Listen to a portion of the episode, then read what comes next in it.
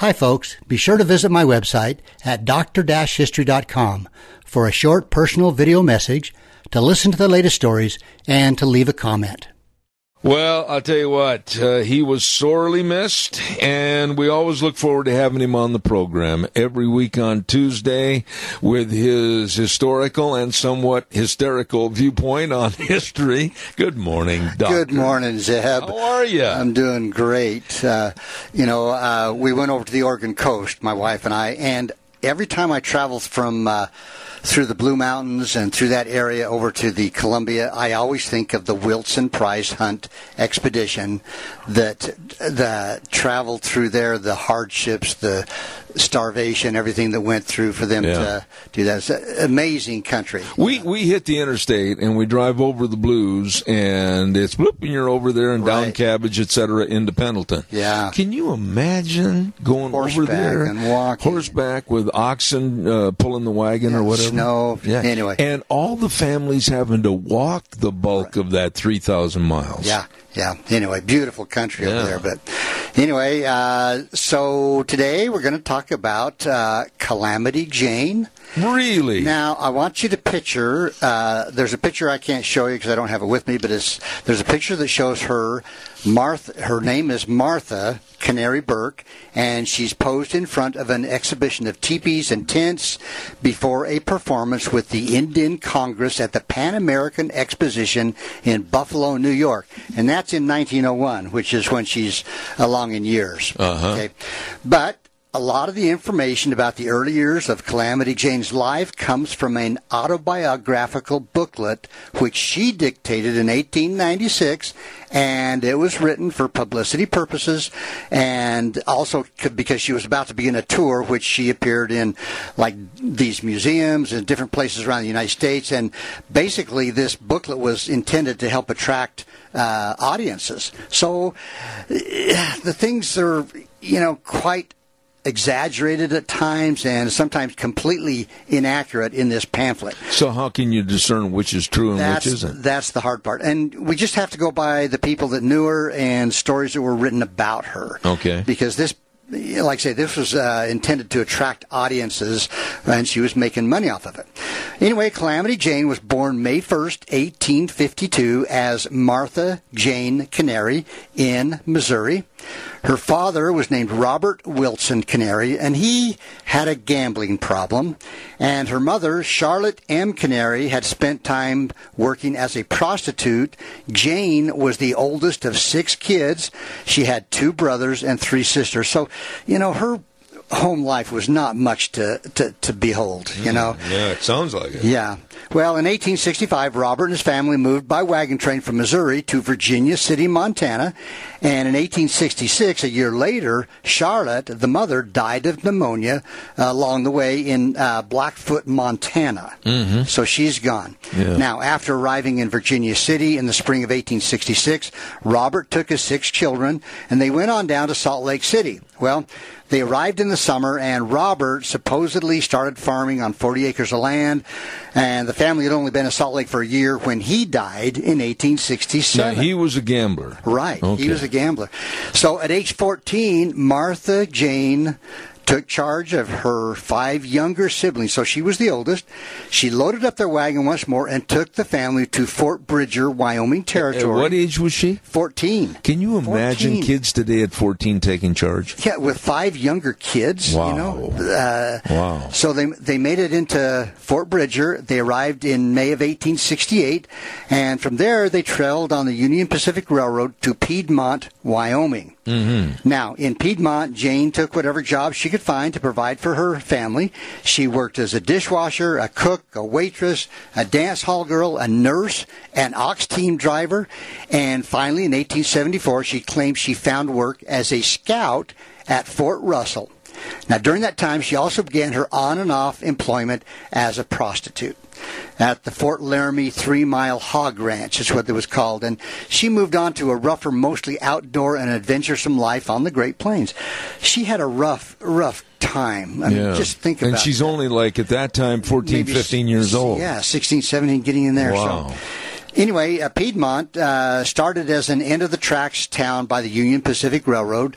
Uh, Cheyenne was the territorial capital of Wyoming, and by the time Jane arrived in the early 1870s, the territorial legislature in 1869 had actually kind of ahead of the time, they granted suffrage to women so that they could vote, along with the right to hold office and serve on juries. Wasn't that at the same time uh, one of your stories that we've talked about with the Johnson County War over there in Wyoming?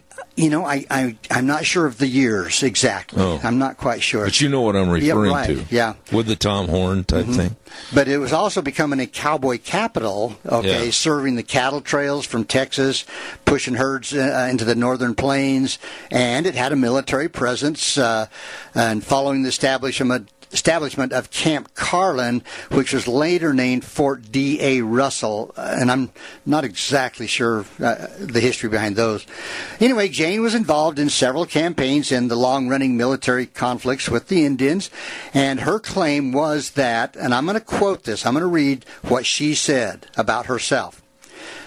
Quote, it was during this campaign in 1872-73 that I was christened Calamity Jane. It was on Goose Creek, Wyoming, where the town of Sheridan is now located. Captain Egan was in command of the post. We were ordered out to quell an uprising of the Indians and were out for several days. Had numerous skirmishes during which six of the soldiers were killed and several severely wounded. When on returning to the post, we were ambushed about a mile and a half from our destination. When fired upon, Captain Egan was shot.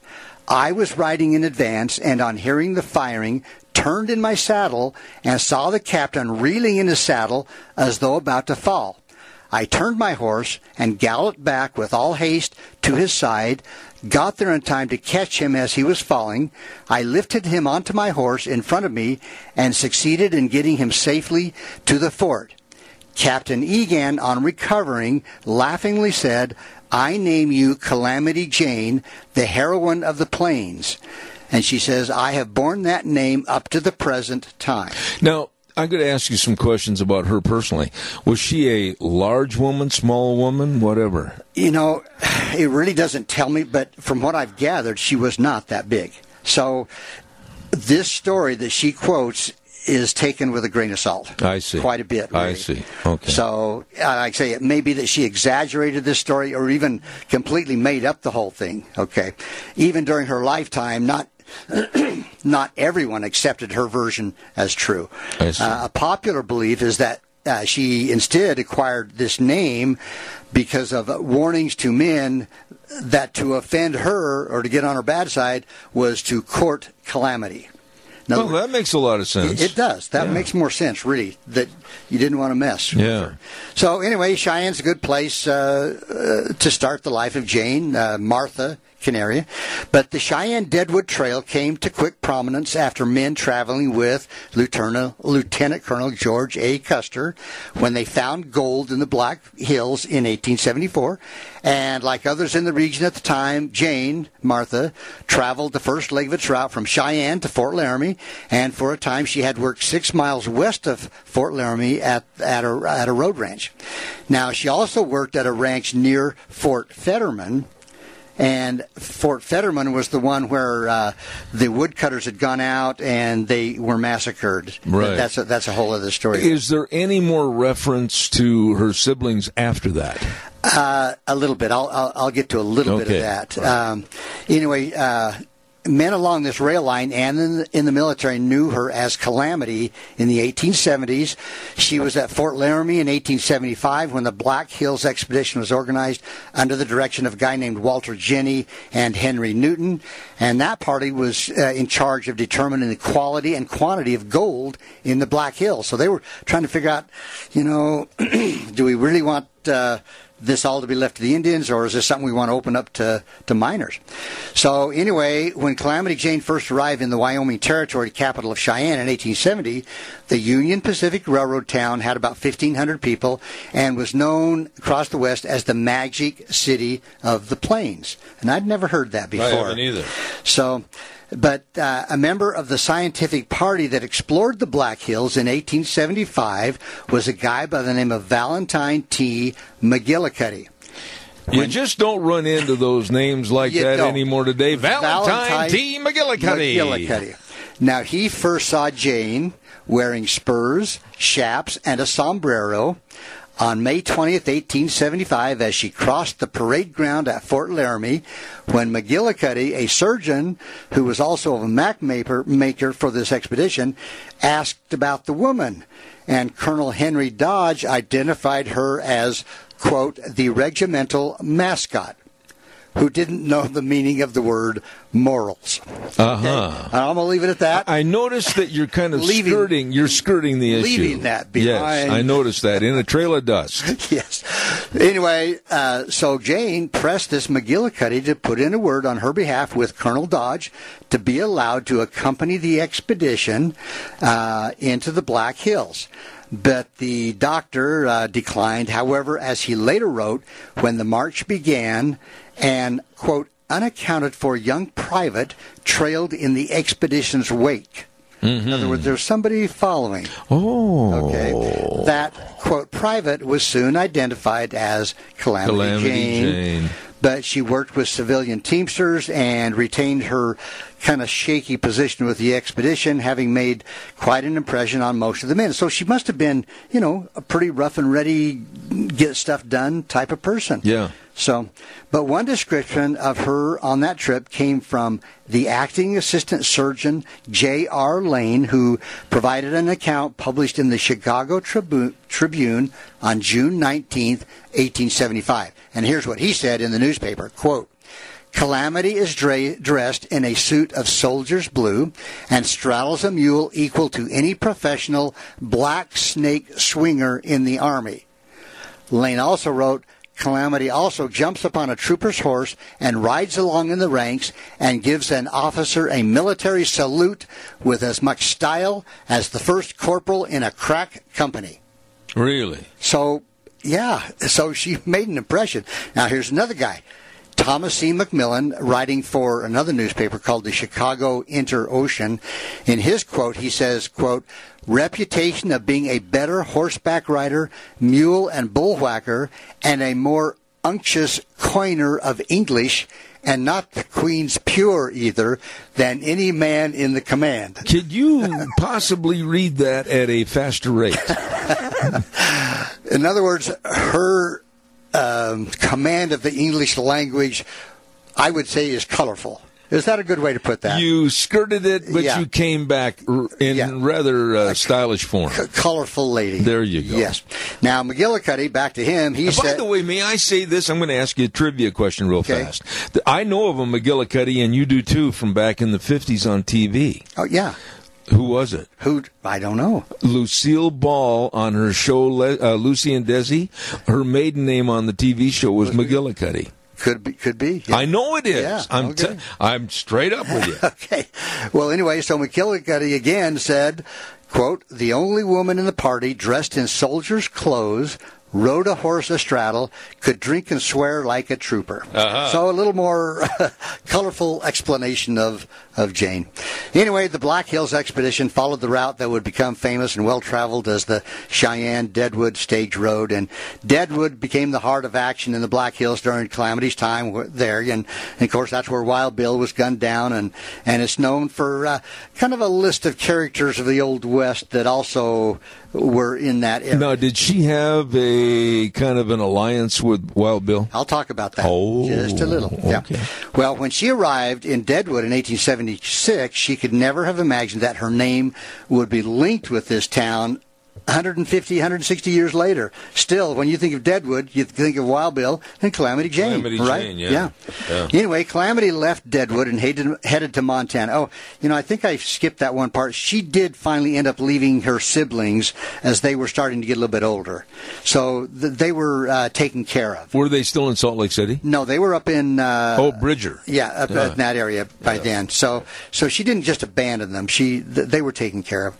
But anyway, uh, she left Deadwood and actually headed to Montana, where she'd spent part of her childhood.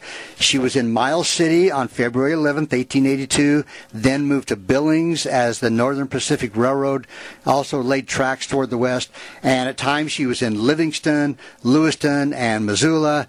But Montana didn't really set for her very long. And by the latter half of the 1880s, she was farther south living and, according to some accounts, working again as a prostitute in towns along the Union Pacific Railroad route in southern Now, Wyoming. she was only about 35 years old then. Yeah, by now. Yeah. Yeah.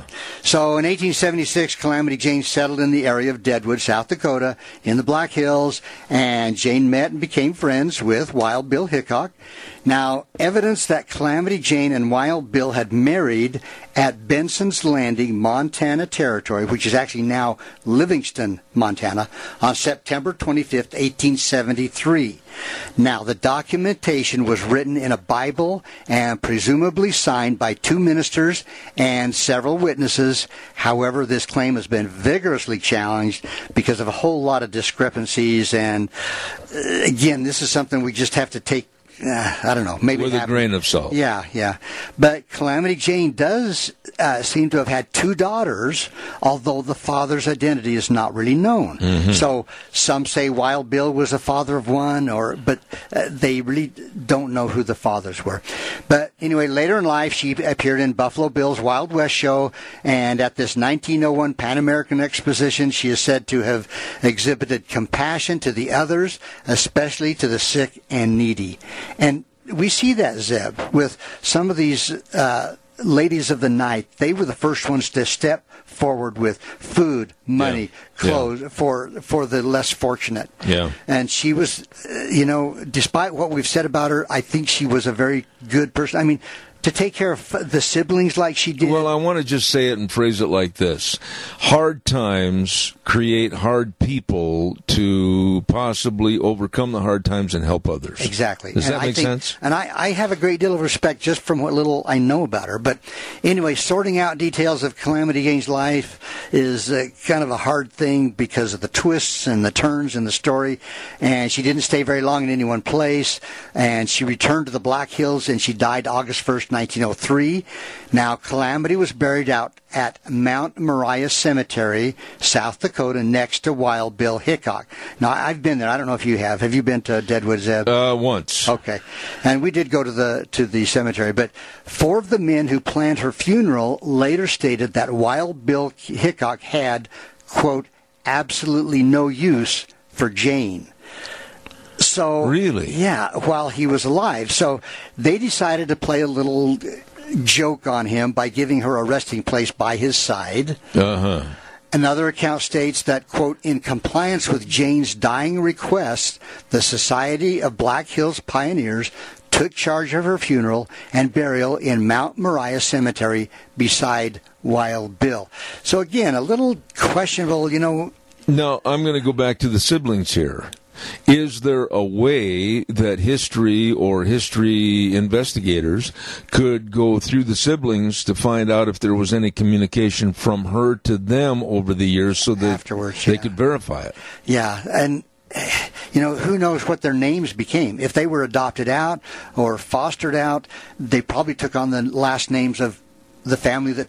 Would they have known that their sister was known as Calamity Jane? Uh, that's a good question too. I, I would guess they probably did, and I'm just going to guess at that only because unless they left the territory, Yeah. you know, unless they went back east or west or whatever, I would think that that if they stayed in the Montana Wyoming area, that her reputation was such that.